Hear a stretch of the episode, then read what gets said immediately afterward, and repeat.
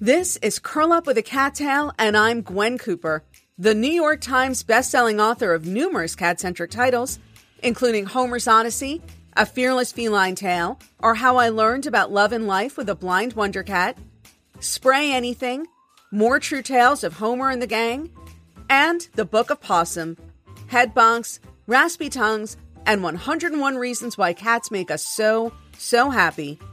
We're here to celebrate all things feline and to tell inspirational cat tales. Let's get started. Hello, and welcome to an all new episode of Curl Up with a Cat Tale with Gwen Cooper. I am, of course, Gwen Cooper, and delighted as always to be back with you here this week after taking a week off last week for a little bit of a vacation. Um, I, I was going to say well earned because I feel like that's how you always precede the word vacation. I was taking a well earned vacation. I'm not sure how well earned it was to tell you the truth, especially given that, um, you know, I spent essentially almost the better part of an entire year in lockdown, during which I cannot say I was as productive work wise as I've ever been. But nevertheless, uh, Lawrence and I decided to to take a quick little vacation to the beach, and it was just delightful. And I came back uh, brown as a berry, as my grandmother would say, and refreshed, renewed, and ready to dive back into the podcast and to talk to our special guest later on today.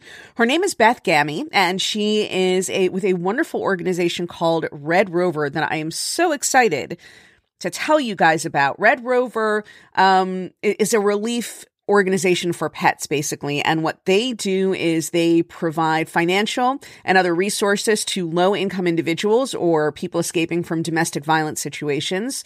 And that is with the goal of helping people and their pets stay united, even through poverty or domestic abuse. They also respond to disaster situations, both natural disasters such as, you know, hurricanes, floods, tornadoes, etc., and also man-made shall we say, disasters, including hoarding situations in puppy mills, things like that. Again, they they rescue animals from these situations, but more to the point, they provide emergency shelter and and relief. Um, what's the word I'm looking? Well, relief. They provide relief. And last but not least, they also have a program where they go into schools and they provide educators with materials and resources to help teach children empathy and kindness toward animals. This is a national organization, one that I only became familiar with pretty recently. Maybe some of you out there have known about these guys for a while. They have been operating since at least the 80s, so they are not a new organization but I'm so excited about their mission and the work that they do. And I'm, I'm truly, truly excited to bring a representative from that organization here to talk to you and also to talk to all of us about disaster preparedness as it regards our pets. And this is, of course, a subject that is near and dear to my heart. Uh, pretty, I'm, I'm assuming all of you know, of course, about my experiences with September 11th. Also, growing up and living in Florida for the first 30 years of my life, uh, many, many hurricane scenarios where, you know, I, I've known too many people who would not evacuate from an evacuation zone because there was no place for them to take their pets and they did not want to leave their pets alone in a home that might be affected by a hurricane or a flood, which on the one hand is very, is completely understandable. And that's a real Sophie's choice kind of a scenario. But by the same token, obviously, in an ideal scenario, we would have better strategies than staying in a house about to be struck by a category five hurricane and hoping for the best. So, we're going to talk a little bit about disaster preparedness and some practical things that we all need to know. And that is going to be later on in today's show. First, though, we are going to talk uh, uh, about another subject that is near and dear to my heart and that I'm pretty sure I've discussed previously on a previous episode of this podcast. And, and if so, I apologize if I'm repeating myself to those of you who listen to every episode from the beginning. If you feel like this is boring or something you've already heard me discuss, then, then I apologize to you for coming back from vacation and diving into an old subject. Um, but I I feel that I may have lost a, an old friend this week, uh, which is something that I'm very sad about. And I'm going to talk to you guys a little bit about how I lost. I, I think I may have lost that friend and why, and how I think that affects all of us. And I don't know if she listens to this podcast. Uh, I'm I'm going to make up a name. I'm going to call her, um, let's say Maria. I'm going to address her as Maria for the purposes of this podcast. Uh, Maria, my friend who lives overseas and who has a cat who has not been well lately. And uh, so, Maria, if you are listening, I, I, I, hope I'm able to say this better on the podcast than I was in our email exchange. So, Maria is in a situation that many of us have found ourselves in over the years. Maria's cat is sick. Uh, she has a tumor that may or may not be cancerous. Um, and Maria has been trying to raise $6,000 for exploratory surgery and a diagnostic biopsy to determine whether or not the tumor is cancerous and also because it is it is high up in her cat's uh, nose and so of course a tumor in that region does not have to be cancerous in order to be problematic. Anything that can affect the brain obviously can have a very negative outcome. And so Maria does not have $6,000 for this procedure. She has started a GoFundMe to which I did donate. And she asked me to promote that fundraiser among my audience. And and she saw the amazing work that we did for example on behalf of Kelly the blind cat in in Sweden and just all the incredible things and and fundraising efforts that Homer's Heroes have undertaken over the years. And so the first thing I, I had to say unfortunately and and it was it is never easy to say but I told her that I could not share her fundraiser with all of you simply because I, I do not share personal fundraisers. I do not promote personal fundraisers among my listeners, my followers, my readers, the, the people who follow Homer on social media, all of you guys. It's just not something that I do. And it's not something I do for friends. It is also not something that I do for myself. And I, and, uh, not to sound too, I guess, self justifying, but the, the first thing I would say to Maria is that this is not a personal no to you.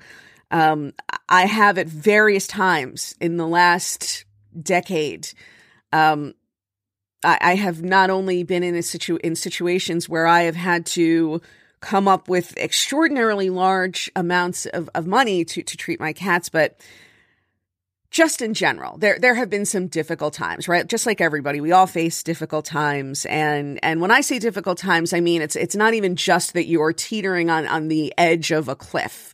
You have fallen off the cliff and you are hanging on to the the ledge to to try to keep from falling and it's you know it's it's not just that you're hanging on by your fingernails it's that your fingernails have have worn down to bloody stumps. And and those bloody stumps that you are desperately clinging to to the edge of the cliff with are the only things that are keeping you from falling into the abyss. And I when I have been in those situations over the past few years, I have known that if I were to ask all of you for help that that help would be forthcoming which makes it very difficult not to ask for help and the reason that I never have and and this might this is going to sound like a line from a comic book or something um but I do not feel that that I I, I was not given the, the audience that I have to help out myself and my friends. I, I was I, I I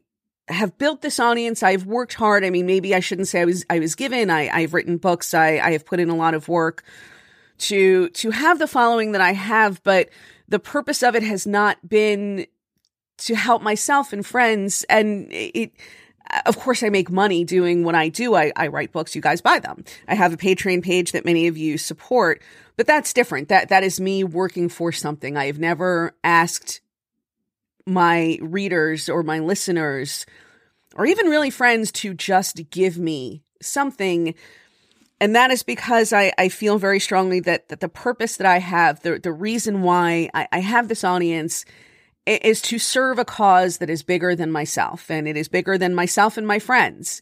And there is nothing that I would not personally do for my friends within, within my, the, my personal means to do so. But that, that is a different thing.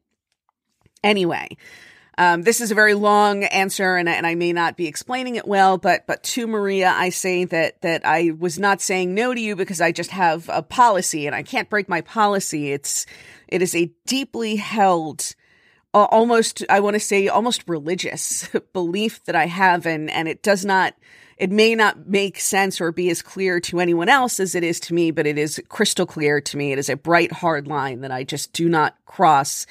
And I have at times, it has been tremendous. It has cost me a, a lot more difficulty than maybe I had to face to not cross that line, but I don't cross that line and, and I just do not do it.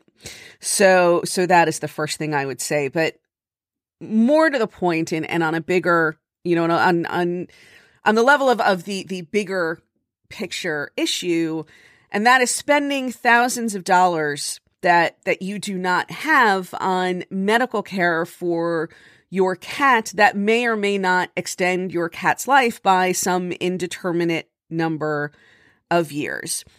And I've said this before, you know, in a situation you know, when, when Clayton had his urinary tract blockage when he was a year old, and I had to very quickly come up with $3,000 to have that treated. And in that kind of scenario where you have a cat who is one year old, you have a, a problem that is pretty easily fixed and where you know once once the urinary tract blockage is cleared up his health will be fine. And that is a problem from from that day to this that has never recurred and so, in that kind of scenario where you have a young cat with an easily fixed problem that has a very, very high success rate in terms of responding to treatment, and it's really just going to be the one time expense. It was that $3,000 that I had to spend to have him treated at the emergency hospital and then nothing afterwards.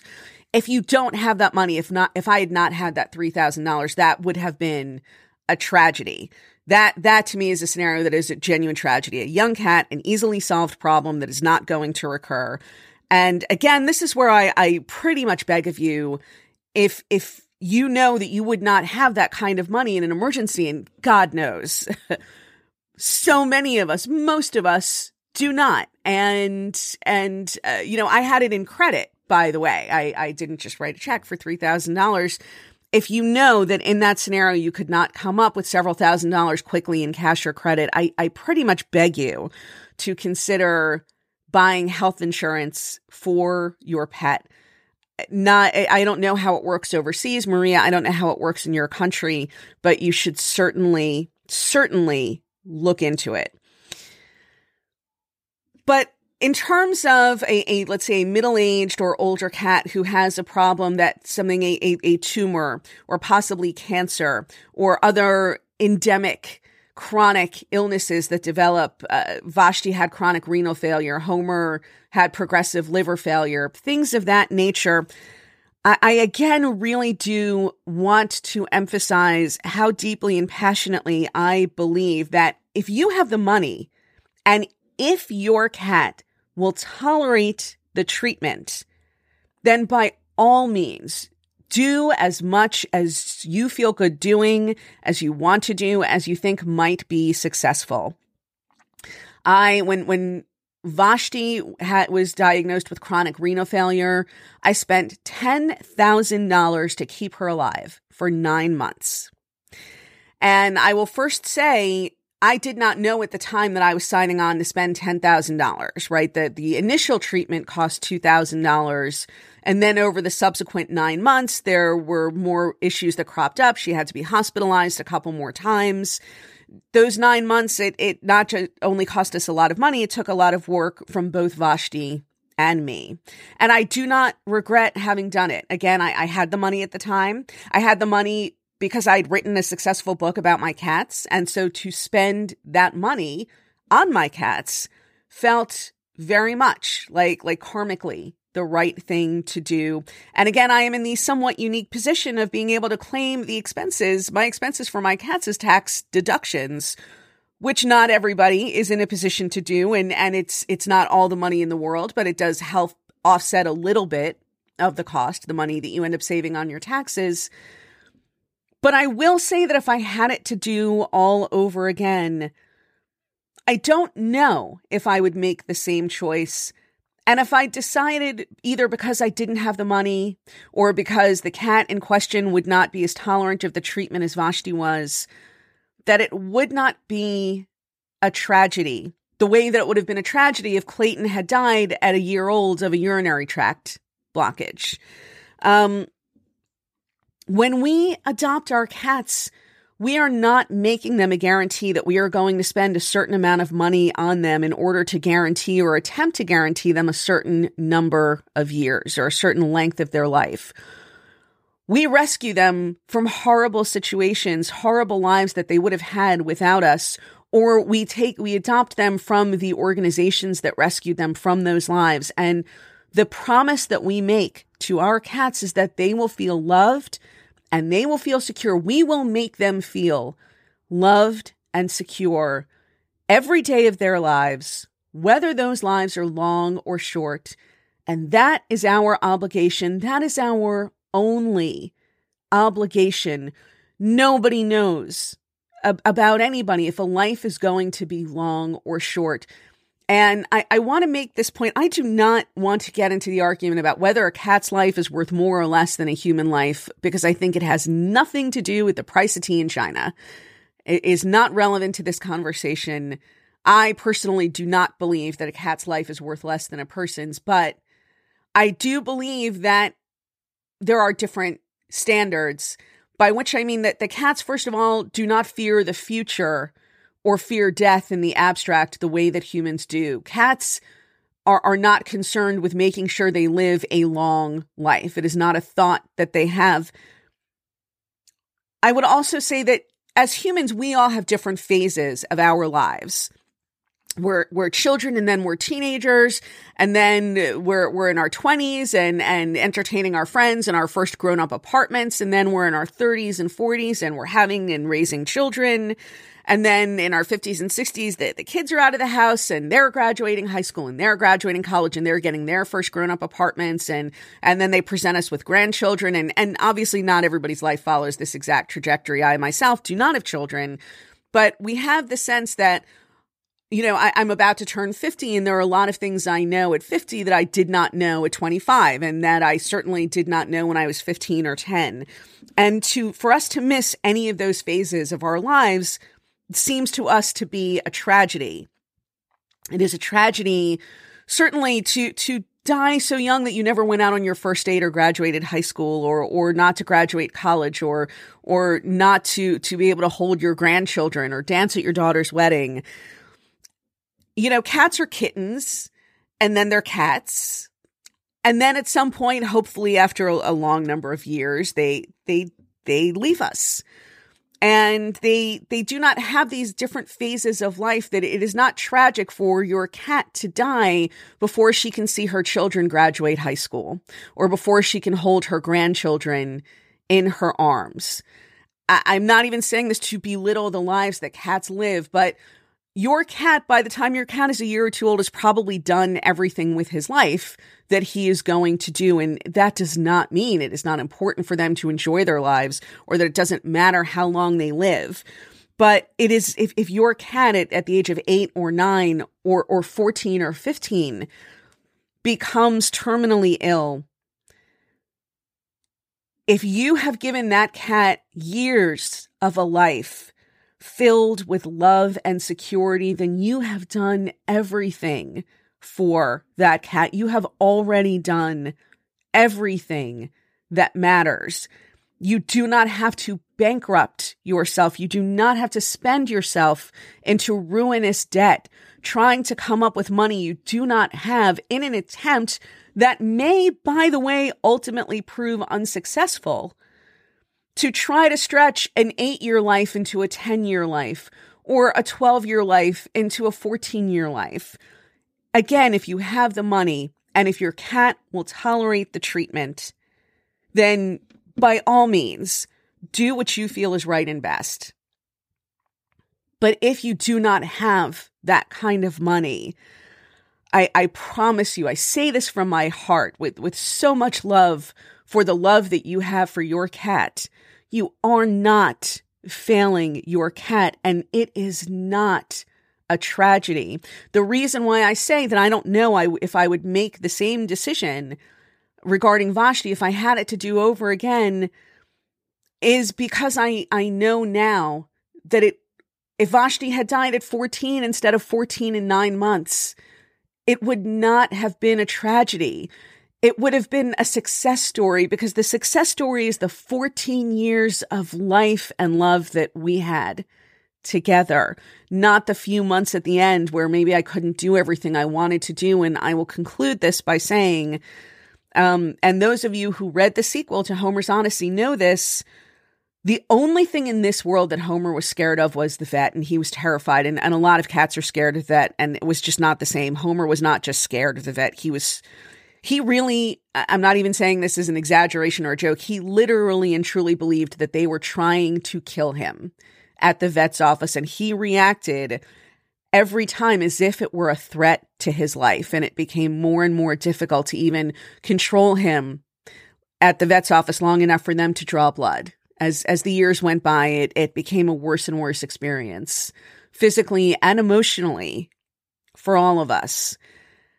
And at the end of Homer's life, when he went into liver failure, they told me that without extraordinary levels of, of medical intervention that he would die within two weeks. That if I did not, in essence, do as much for him as I did for Vashti a few years earlier, that he would be dead within two weeks. And it was the hardest decision I have ever had to make. And I made the decision to let him go in two weeks if that's what it took, because I was not going to extend his life at, at the expense of, of giving him additional months or years filled with terror, terror of the vet, terror of me, of, of, of the shots that I would have to give him and the pills I would have to shove down his throat. The only person in his life he had ever completely trusted who had never betrayed him to, to suddenly in, in his mind, I, I, I was not going to put him through that. Um, as it happens, he ended up living another nine months because Homer was, was stubborn and tough and uh, never, he, he always beat everybody's predictions for him. But I, I guess the point I'm making is that I, I know what I'm talking about as I give my advice to you, Maria, and to the rest of you who are listening. Uh, my situation, granted, it was not a situation where I did not have the money. Um, I had to, I made the decision I made for different reasons but I did make the decision to do nothing beyond palliative care. And it was a difficult decision to reach, but once I reached it, I made my peace with it. And I do not regret it for an instant now. And my reasons for not regretting are not because Homer ended up living another nine months instead of two weeks, but because if I had it to do again, knowing to a certainty that it would only be two weeks, then it would only be two weeks and so be it. Um, because again, what matters is is not the end. It's everything that comes before that. In Maria, you rescued a cat from an abusive situation. She had a horrible life until you took her in and gave her love. And you have since that, since then, every day you have given her a life filled with love. And that is a miraculous thing in this world. And that is, a, no matter how the story ends, that is a success. That is your success.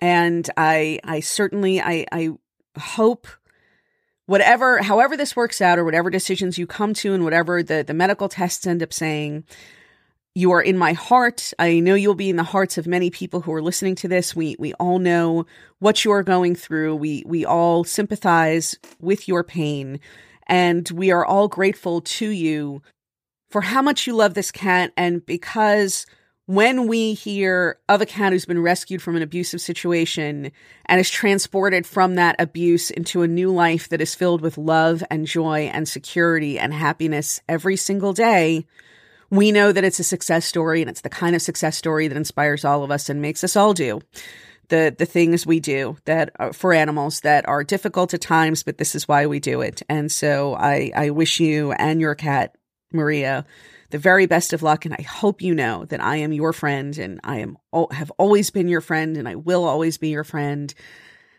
Anything I can do for you, please just let me know. And speaking of the things that we do for our friends, I would like to take this opportunity to thank my friends and, and my Patreon community for all of the support that uh, they offer to me in allowing me to continue to do this work that I do and my ability to work independently, to write my books and to produce this co- uh, podcast independently of both traditional publishers and corporate sponsors. And we are going to talk to Beth Gammie over at Red Rover in just a moment. But before then, I would like to take the opportunity to thank the, the first third of my Patreon supporters, uh, people who, who participate in this community at the $5 level per month or higher. And if you do not hear your name today and, and you are one of those people, it's, it's a very long list. I cannot read it all at once. So I read it in shifts. So this is the first shift. And if you don't hear your name today, you will probably hear it next week or the week after. Um, but I would like to offer very special thanks to Stephanie Race. And by the way, if I mispronounce your name, please, for the love of Pete, email me, gwen at gwencooper.com, and let me know. So thank you to Stephanie Racin, Andrea Kenner, Penny Nakatsu, Cindy Settle, Grace Brown, April Crawford, Nita Mercer, Linda Chase, Ann Tate Meyer, Marie Cisneros, Dawn Cole, Ronald Coltnow, Allison Amsterdam, Christina DeSalvo, Hella Johnson, Melissa Bennett Rochko, Dee Cab, Ken Kistner, Cynthia Erdley, Nancy Ross, Meg, last name withheld, Emily Safford, Jill Graves, Debbie Bradley, Amy Neal, Angela Carter, Kathy Schlichterlein, Margaret Louis. Stephanie Peters, Heather Hambrick, Aldana Bermontas, and Eileen Kaiser, and Calvin, her kitty Calvin. A big thanks to all of you. And I'm going to take just a short break now for about 30 seconds or so. And when I come back, I will be speaking with Beth Gammie at Red Rover. So I encourage you to sit back, get comfortable, and stick around for more Curl Up with a Cat Tale.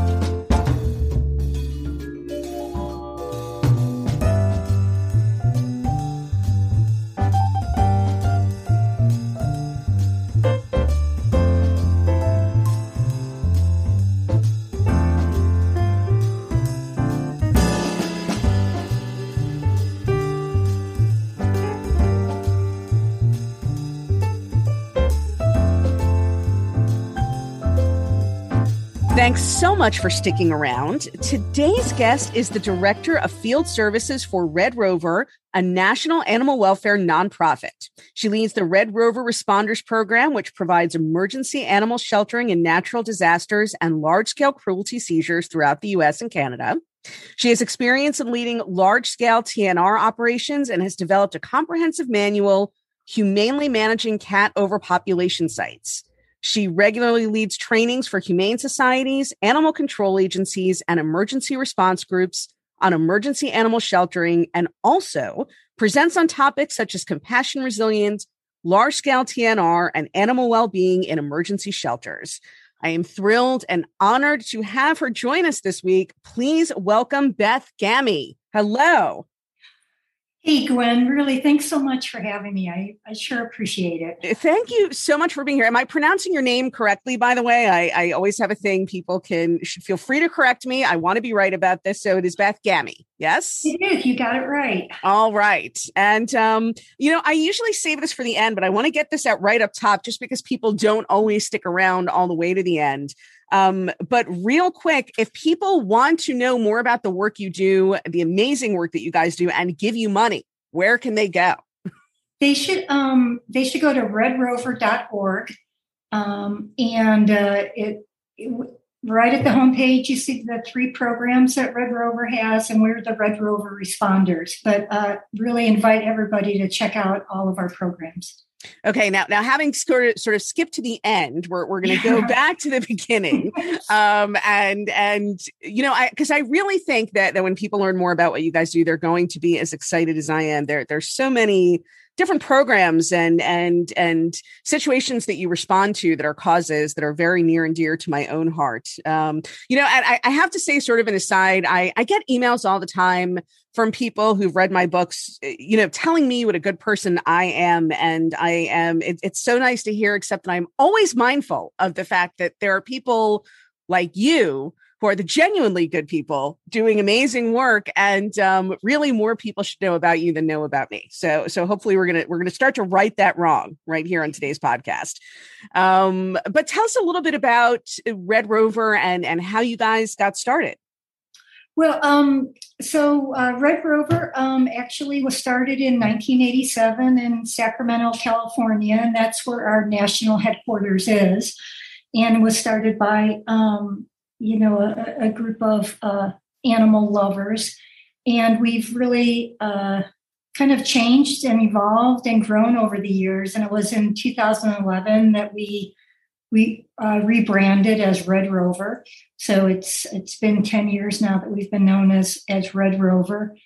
And uh, you know, we have uh, three main programs and I it is now a good time to go into that just to let you know the different things we do. Absolutely. Please do. Okay, fantastic. So um, uh, Red Rover Relief is our our program that really helps uh, people and animals um, financially in, in crisis. And so we have uh, urgent care grants, which um, are uh, vet- uh, grants for veterinary emergencies. And we, um, when the pandemic started, we started a, a, COVID emergency boarding program where we will pay for um, boarding uh, someone's animals if they are uh, stricken with COVID and hospitalized, um, or if they've, uh, you know, kind of gone back home, but because of their physical condition, they really need help taking care of their pets. I, I, I see. Uh, I, I, can actually see you. We, we do this podcast audio only, but but via Zoom, I see you on video, and I see that uh, that a cat has joined the proceedings. I just figured yes. I would point that out. A little yes. a little ginger guy. I'm seeing. Yep, that would be uh, that would be Tab, who I uh, rescued off the uh, streets in Sacramento when I lived there. And and of course, he has made himself right at home. I see, yes. from a street cat to an office cat, he has made the transition very successfully. Yes, he's yeah, he's a he's a great guy. Um, and, and, and I just want to, buy. I'm sorry, and and you know, all in and of itself, I, I think the work you're doing with COVID relief is is tremendous. This is, you know, I hear from from people my my cats you know i'm one of those people with with cats who have a big social media following. And so i have heard I, I hear from people all the time especially since covid sorry has started uh, you know who are in a situation where they are hospitalized or or they're moving in into you know they they are not going to be home due to health reasons for some extended period of time and and pleading for some sort of assistance somebody to help them somebody to adopt their cats and so, I mean, that, that you guys even do more than that is amazing because this, in and of itself, I, I think is just such an amazing thing. It must be a tremendous relief for the people who need it. And and is this something you a program that you administer throughout the U.S. or is it only in certain geographical regions? Yeah, so uh, all our programs are throughout the United States. And, you know, just to take a, a half step back, you know, at, at, Red Rover, we are really just hugely focused on the human animal bond. And we're, we're an animal welfare organization that, that really thinks about the animals people as well. And when you I, help, not, uh, no, I'm sorry. And again, but this is, this is something that I say all the time, a point that I always emphasize that when you help animals, you help people too.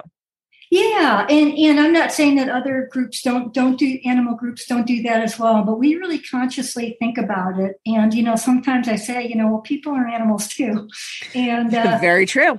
Yeah, and and so um, you know, all of us at Red Rover, we all love our animals and animals in general, and we we think about like what would it be like if I couldn't take care of my animals, and just how excruciating that would be. And so, um, you know, when the pandemic hit, we we started this um, grants for for boarding, and then, you know, for for a good number of years now, um, another part of the relief program is helping um, domestic violence survivors escape with their animals. I'm so glad you brought that up because that that is absolutely an aspect of what you talk about that that I did want to at least touch on.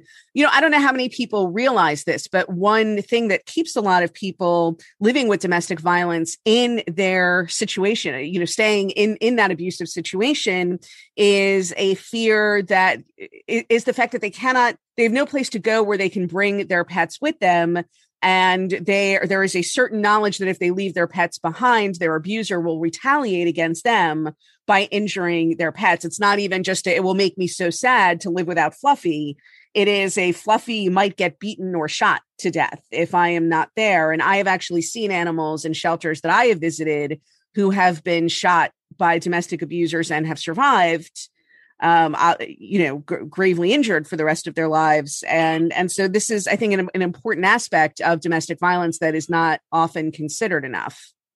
Yeah, absolutely. That is so real. And I, you know, I've worked with domestic violence survivors in another capacity before I was at Red Rover, and it was very clear.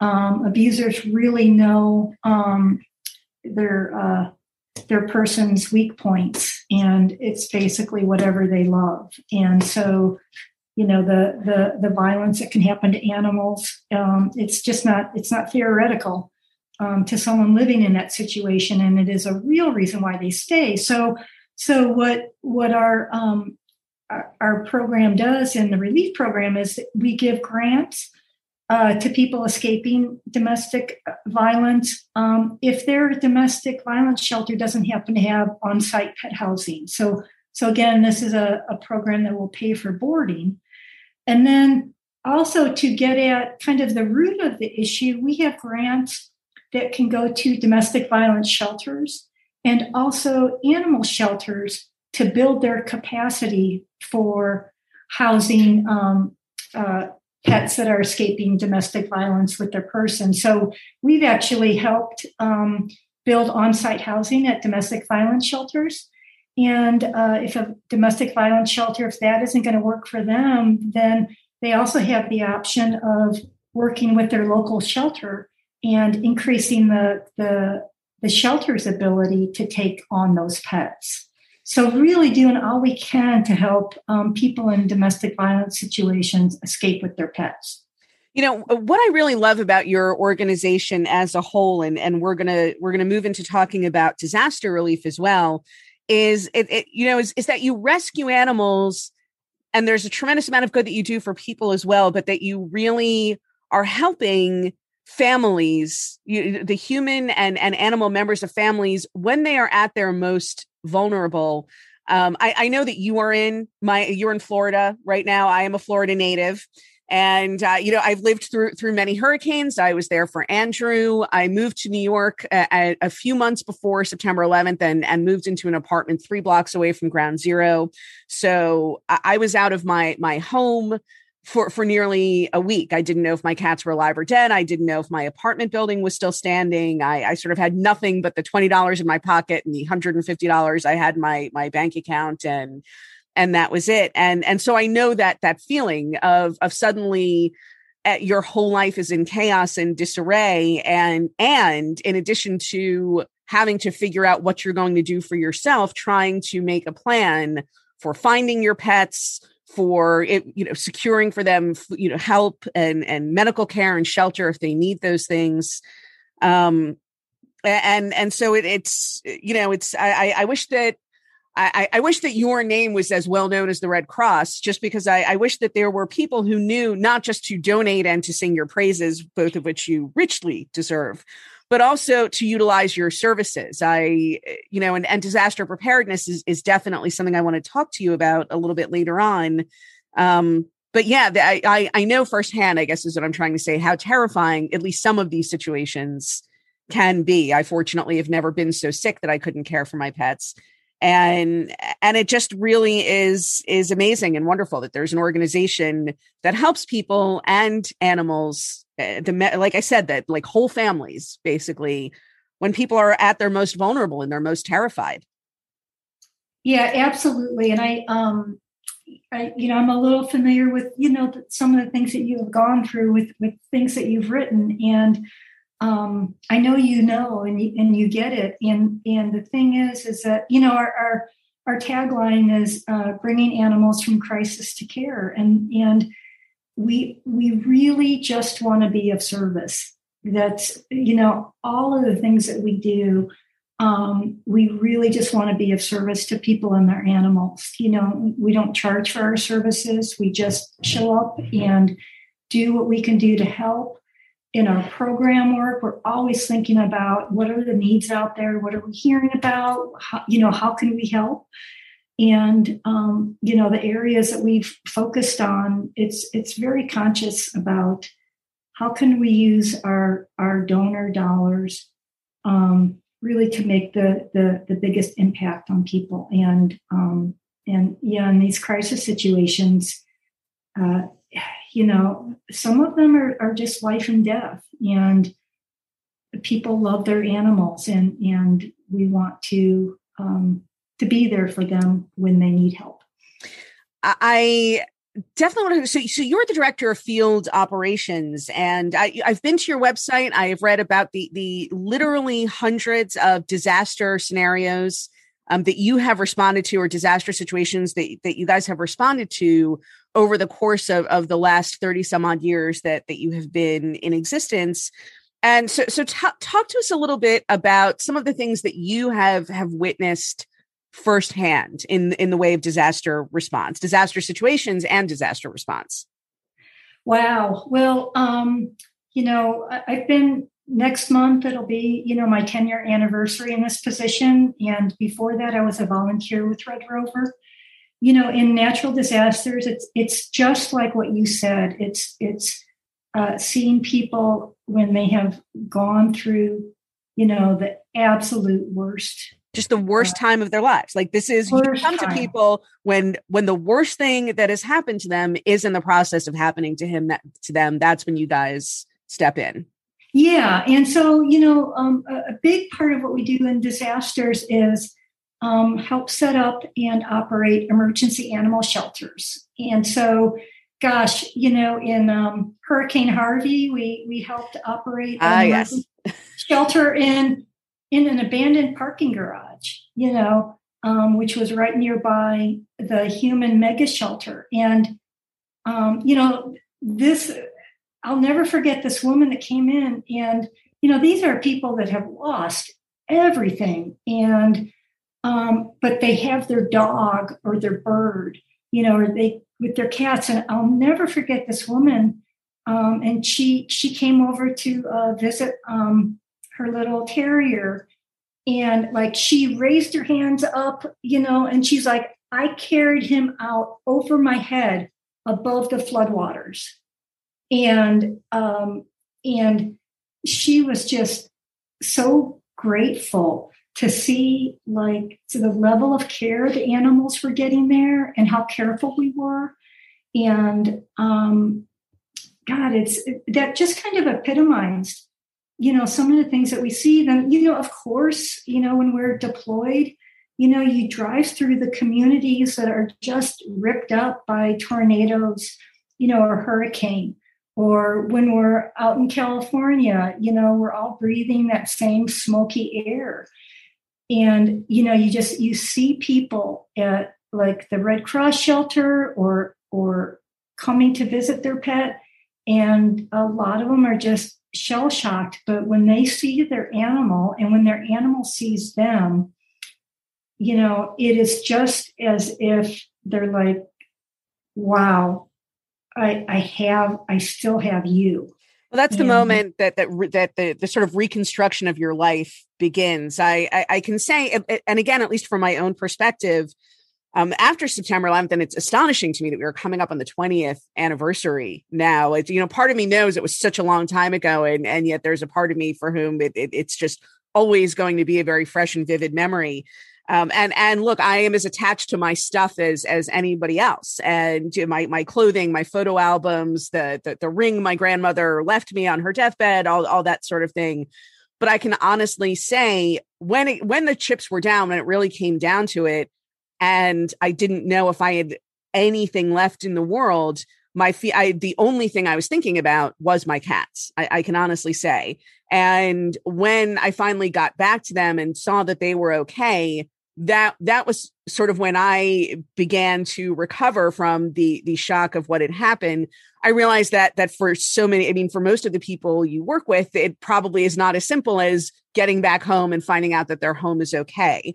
But I think they they must have that similar feeling of my family is intact because we all the people are here and all the animals are here and we are all going to get care and so there is now the rebuilding of our lives can begin yeah absolutely and you know knock on wood i haven't uh, gone through something like that personally although we do have the eh, up here in tallahassee we're getting hit by the remnants of you know tropical storm fred um, but you know one thing i think about too that i've seen over the years is um, is the kids and their pets. Uh, I remember. Oh, absolutely.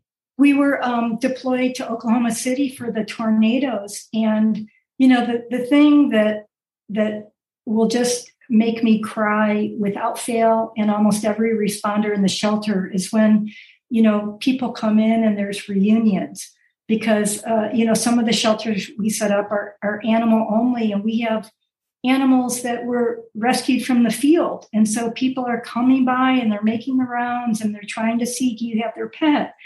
And I remember there was a family that came in to um, uh, to reclaim their dog, and you know it was you know it just makes you melt. But um, the little girl, one of her classmates was killed. It was it was that tornado that hit a school, and so her friend, you know, had actually well, been killed in this disaster. Oh, and it was so huge. I mean, she just wrapped her arms around that dog. And, you know, I just couldn't help but think that part of, you know, part of that trauma from the disaster was, you know, losing her friend, but she didn't have to go through losing her dog too. So it's just really, it can be really, uh, just really powerful and emotional. I mean, even just you describing it is is very powerful. I'm I'm sitting here uh, try, try, trying not to burst into tears in the, in the middle of an interview, which I have to say would, would it would be the first time that that has happened. Um, but but again, and and I this really is something I I keep harping on this point, um, only because doing what I do for as long as I've done it, I I'm always here every time I engage in any sort of major fundraising drive on behalf of an animal rescue organization, what I always hear is why should we help animals when there are so many people in need? And aside from feeling that that is just a, a false dichotomy that, that, you know that we we are not in this life only allowed to care about one thing or only allowed to support one thing um, and the fact that i am raising money for an animal rescue organization because i speak to animal lovers does not mean that the people who who pay attention to what I'm asking or that I myself are only supporting animal rescue organizations, but I also truly and, and always have believed again, and I always say this that when you help animals, you do help people as well and and in so many different ways and and again an organization like this just really it, it is about so much more than rescuing animals during a crisis. It is it is rescuing people as well and i have no doubt that that little girl who who witnessed such a horror and lost so much uh, again that that being reunited with the dog that she loves who loves her is is going to be an important part of her healing process. Yeah absolutely and you know the thing that you know sometimes when um you know i talk with jurisdictions about you know uh making sure they have a plan to shelter pets and have pet friendly shelters. And, and this really got to be better known after Hurricane Katrina, and it keeps getting better. But, you know, they found that like 40 to 50% of people with animals will not evacuate um, in a disaster. That was actually something else I wanted to talk to you about. Yeah. Um, again, having grown up in Miami, and this was something in our family and we lived only a couple of blocks outside of an evacuation zone uh, that that was always evacuated during hurricanes, and we never, you know, uh, technically we didn't have to, but when you're only three blocks outside of the evacuation zone, it is certainly something you should be thinking about. Um, and we never did not when I was growing up, and not after I had left the house, and my pa- my parents uh, were down there on their own they would never have left our dogs. That was just the deal. There was no place to bring the dogs, ergo, there was no place for us to go. Right. And, you know, and it, so it's really a matter of, of public safety. Like, you will not get the numbers of people to evacuate if you don't provide places for them where they can bring their pets. And there's really you know a movement and it continues and grows and i think it's i think we're reaching the tipping point and it's almost getting to the point where people are really expecting that and asking okay well where are the pet shelters? Or you know when sure. you know when you see the postings for you know a disaster shelter you know people are asking well okay what kind of animals do you take in? And and that's really great. I, remember one time um, uh, early on in my career, somehow my um, cell number, which is the emergency contact number for Red Rover, somehow it got shared.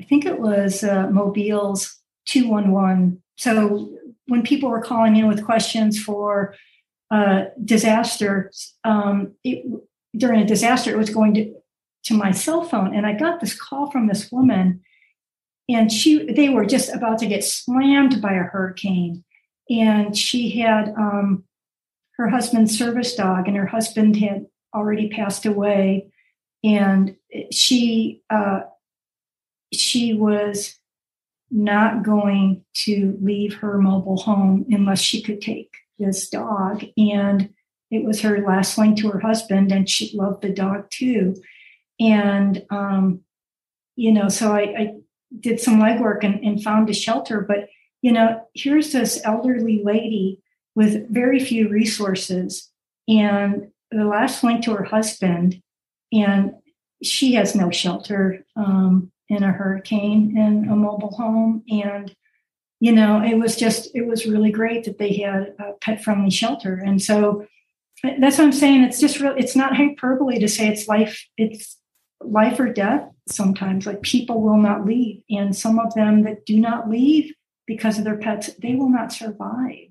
So I, I, feel so passionate about about our disaster work. Yeah, no, and and I'm confident that many of the people listening to this right now are saying to themselves, I, I would not leave. I would not leave my my cat, my dog, the the animal that I love behind. And I, I certainly have heard a, a lot again over the years of well, those people are foolish, and and you know, the, like the implication being that they are making bad choices and therefore don't deserve the help. And and I, I, think at a certain point you really it does it's not even about right or wrong or smart or foolish. It's just a, a question of what is and then adjusting the resources available for disasters to what is. I see you're turning the camera around so that I I can see your your your little guy again. Um, but it, like it, it just you know, I, I hate saying this because it's so reductive, but it is what it is. People are not going to abandon their pets in a, in a disaster scenario. And the truth of the matter is, you don't want them to, and not just because it would make them feel bad, but because in a recovery situation, you don't need desperate, hungry, frightened animals wandering around a, a disaster zone trying to fend for themselves and then encountering people who are coming in either to to clean things up or to reclaim belongings or to rescue people who might still be there. It's just not a good good situation for anybody. Yeah, and, and really the answer is it's it's not to really microanalyze like whether it was a good choice to stay or not, but look at like what keeps people from evacuating. we know we we know huge numbers won't evacuate if you can't take your pet. So whether you think whether you're an animal lover or not, you know, um, you know, the thing for jurisdictions to do is to provide pet sheltering, which they actually you know have to consider pets you know under the, the pets act and so you know it's it's usually not a, a, a difficult um, point to make um, with emergency managers and, and jurisdictional agencies that are responsible because they get it. I mean, the people who really, you know, it's one thing. Everybody, everybody's got an opinion, right? But if you are a person like you are, if you're a person with your hands in this, if you're a person on the ground actually doing the logistical and practical work of solving the problem, then you are less concerned with why the problem exists than with solutions. You know, it's not about looking backward toward better decisions people hypothetically could have made at some past point. It's about dealing with what the reality of the situation is at the moment. Yeah. And let's look at like, and, and so we look at like, okay, so um, you know, because I get calls all the time about, you know, from agencies asking advice on emergency sheltering. And that's something, I mean, we provide that consulting. I mean, we do, you know, I will work with any agency and jurisdiction, um, you know, in depth, a phone call anything in between, whatever they need, because um, we just we, we know it's it's needed. It you know if if a you know city or county hasn't done it before, it feels daunting, but it's really very doable. And when they start to see, you know, the resources out there, the expertise, um, you know, other agencies and nonprofits that will come in and help.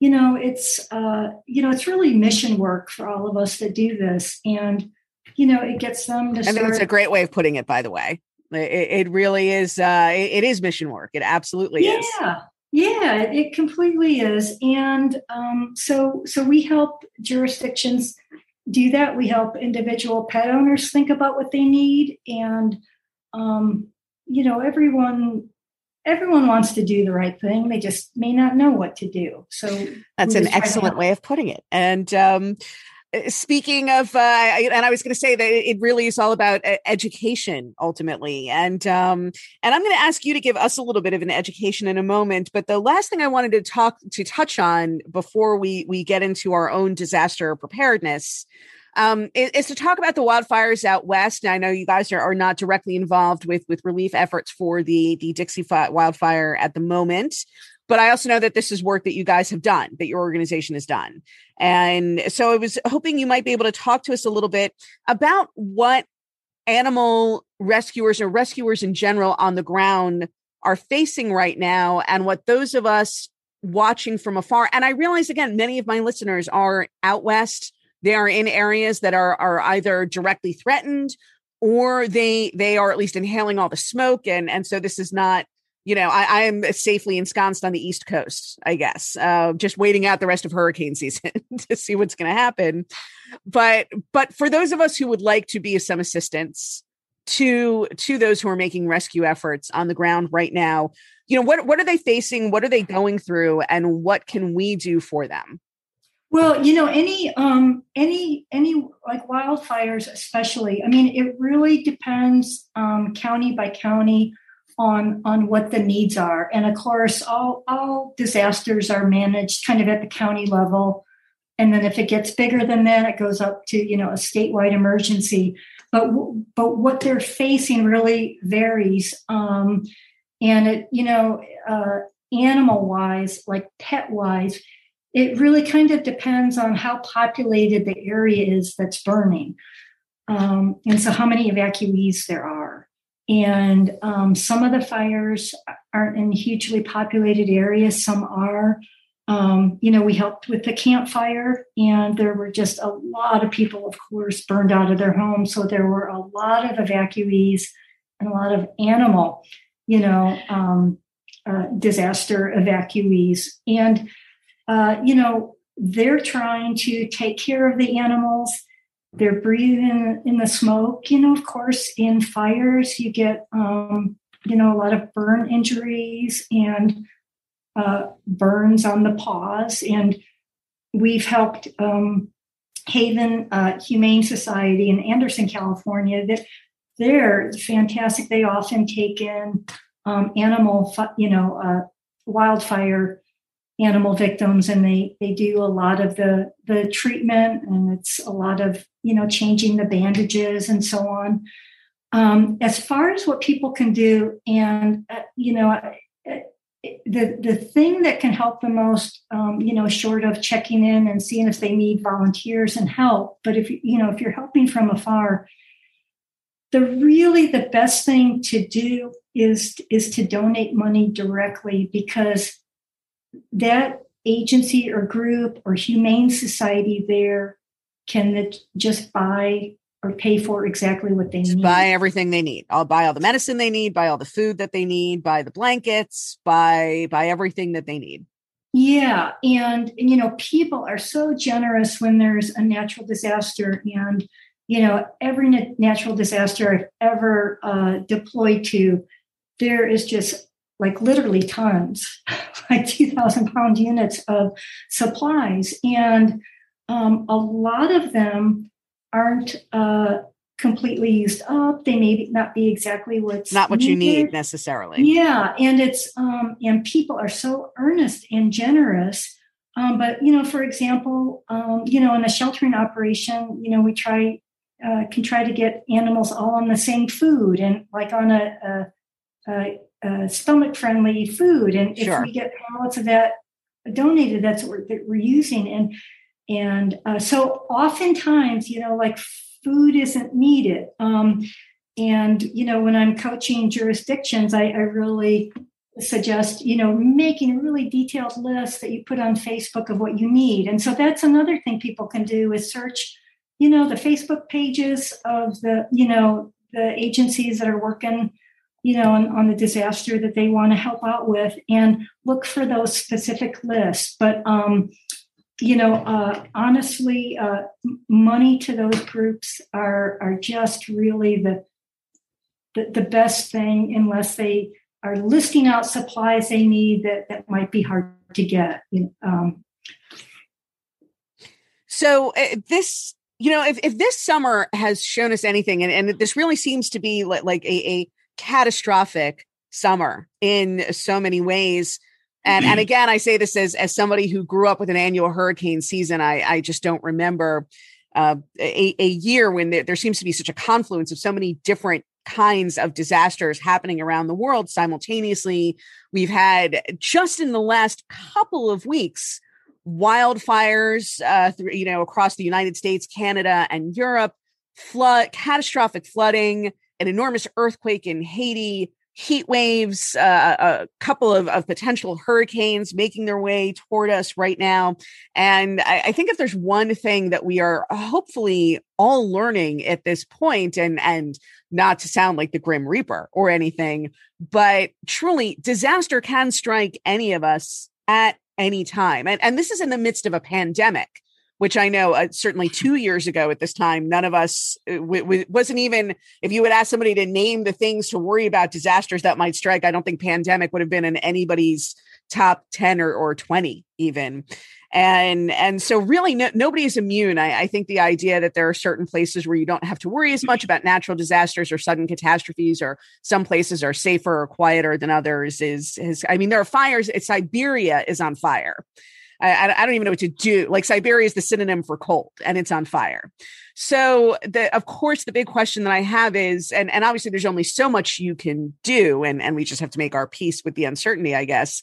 But what are some things that any of us can do right now to to give ourselves and our pets the best possible head start let's say in in the event of some sort of catastrophic disaster well, there's really, you know, there's a, a good number of things you can do. And, and these things are really important because when something hits, you don't necessarily have the time to make no you don't or or the or the the wherewithal you know or the mental clarity let's say that the presence and of mind yeah, you may not have panicking the time.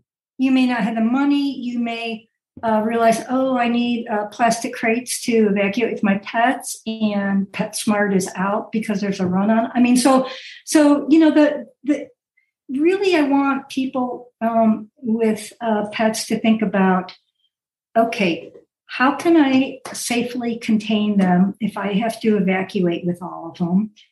And uh, then think about uh, where, you know, like where would I go? And like the first one, how would I safely evacuate? So really, I, I, you know, for cats, everyone has to have their their own carrier, plastic carrier, and and is plastic better than cloth if, if you have a cloth carrier should you invest in an emergency plastic carrier or does it not really make a difference Well, um, that's a good question. I haven't even haven't actually really thought about that, but I think if you've got a really good, um, you know, solid, uh, you know, cloth carrier for your cat that that he or she is comfy in, I think that's that's that's great.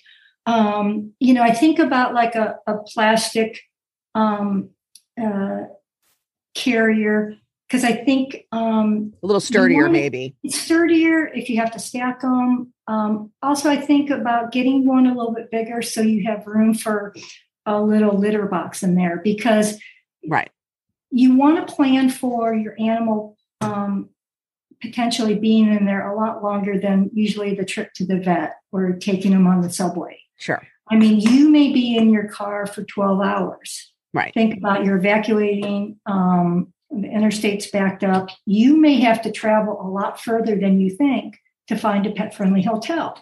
You know, if if hoteling it is is the route you're taking, so uh, you want them to have uh, more room than than usual um, than your typical um, just. So you, so you should get a plastic carrier, maybe a little bit bigger. You know, my my plastic carriers, uh, my and my cloth carriers too, are of a size where one cat fits in and they fit in and they have room to to move around some but there's not necessarily room to, to stuff much of anything else in there so you're suggesting yeah. that we should have even a larger carrier that we can fit more more into yeah yeah a little bit bigger and you can make little you know mini litter boxes out of like you know uh, a, you know, a so shoe box or like something like that. Yeah, it's it's not necessarily a um, you know, like a, a, a huge one that you'd fit a full size litter box. That that would have to be a big carrier. To, yeah, to, right. To fit our, our whole litter box in.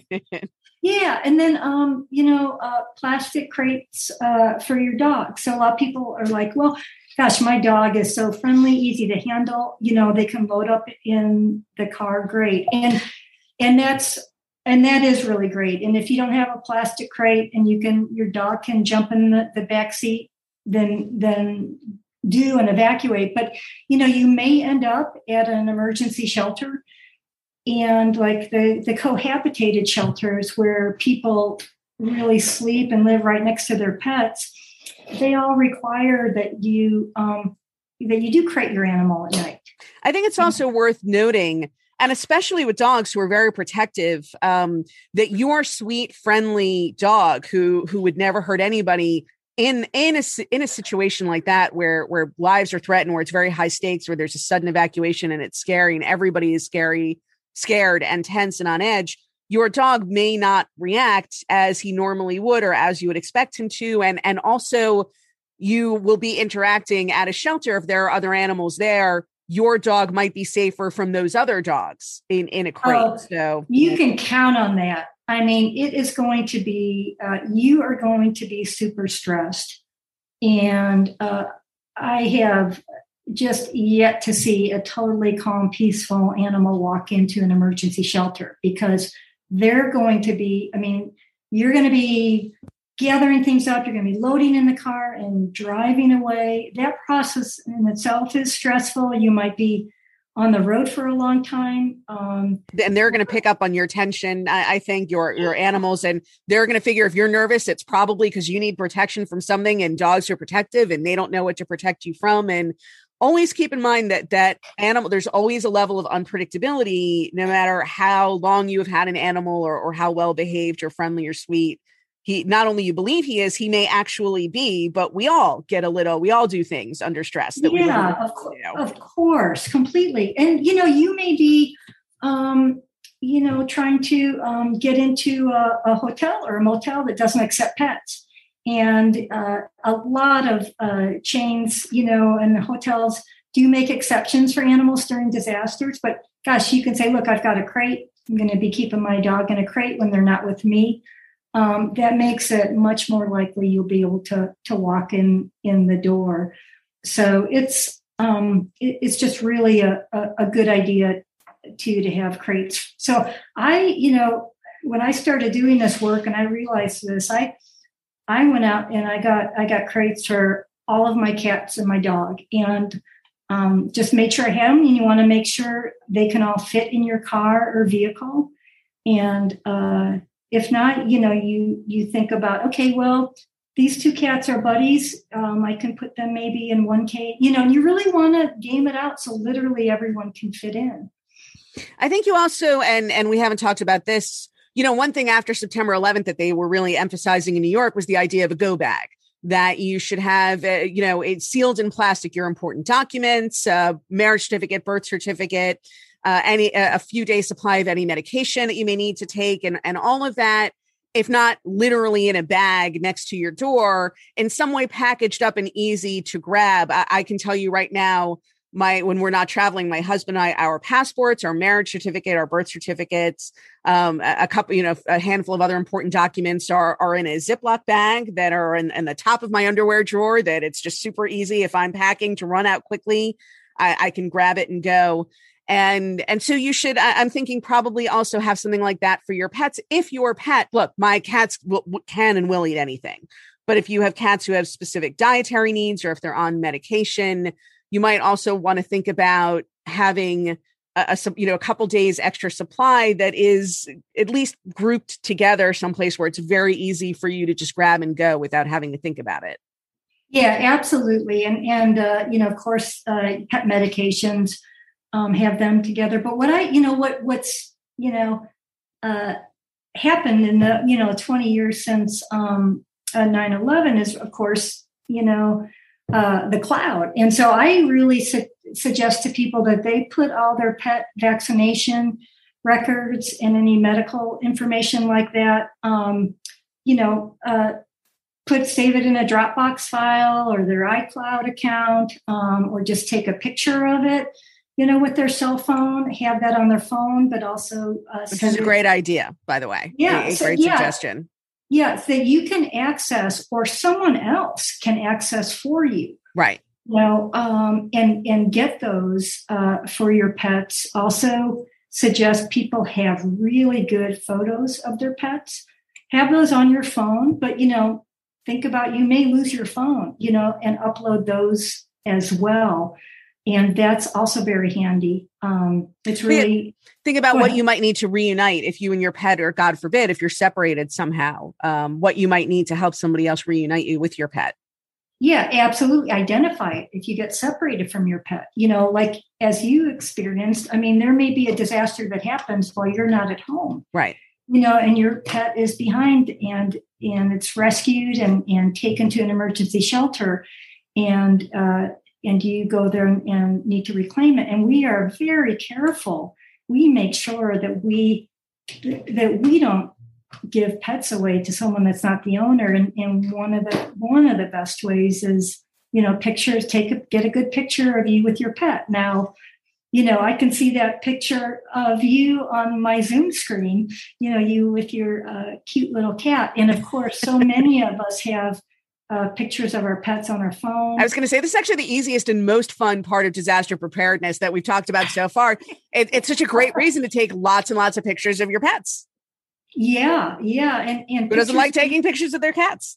Yeah, right, exactly. Who doesn't? And you know, there's a um, there's also something that people can do, and this is uh, something that I, have learned about just recently. Um, Petco Love. Uh, is an organization, and it used to be the Petco Foundation, and they actually have um, a, a, program, Petco Love Lost, that's totally focused on reuniting pets, and um, and so not just in disasters, you know, just lost or found pets, and you can actually go on. It's a um, lost.petcolove.org and you can actually upload a picture, you know, a good facial picture, you know, of your pet's face. And there's actually um, pretty good uh, facial recognition photo uh, programs out there, and they um, and that's what they use. And there are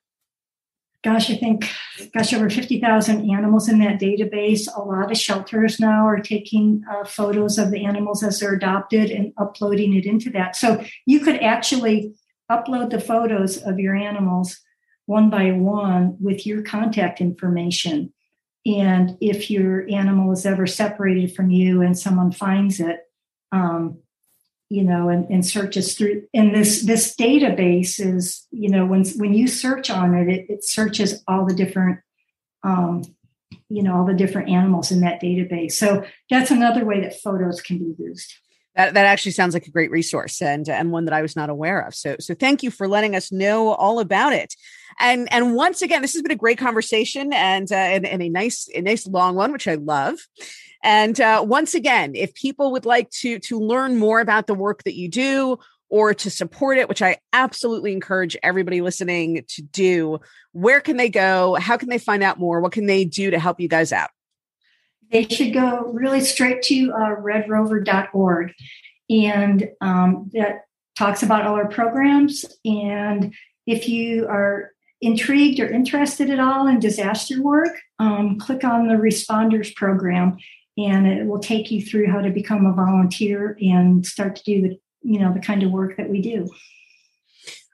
Well, Beth, thank you so, so much for joining us today. I really appreciate your taking the time. And thank you to everybody who has been listening.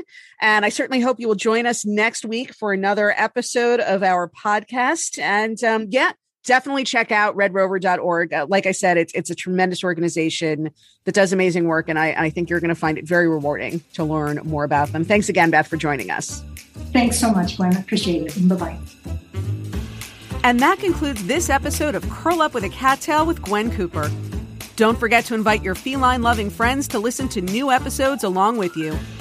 If you'd like to subscribe to this podcast, find out how to get your name and your cat's name included in my next book, or leave comments or questions for me to answer in future podcasts, head on over to gwencooper.com now.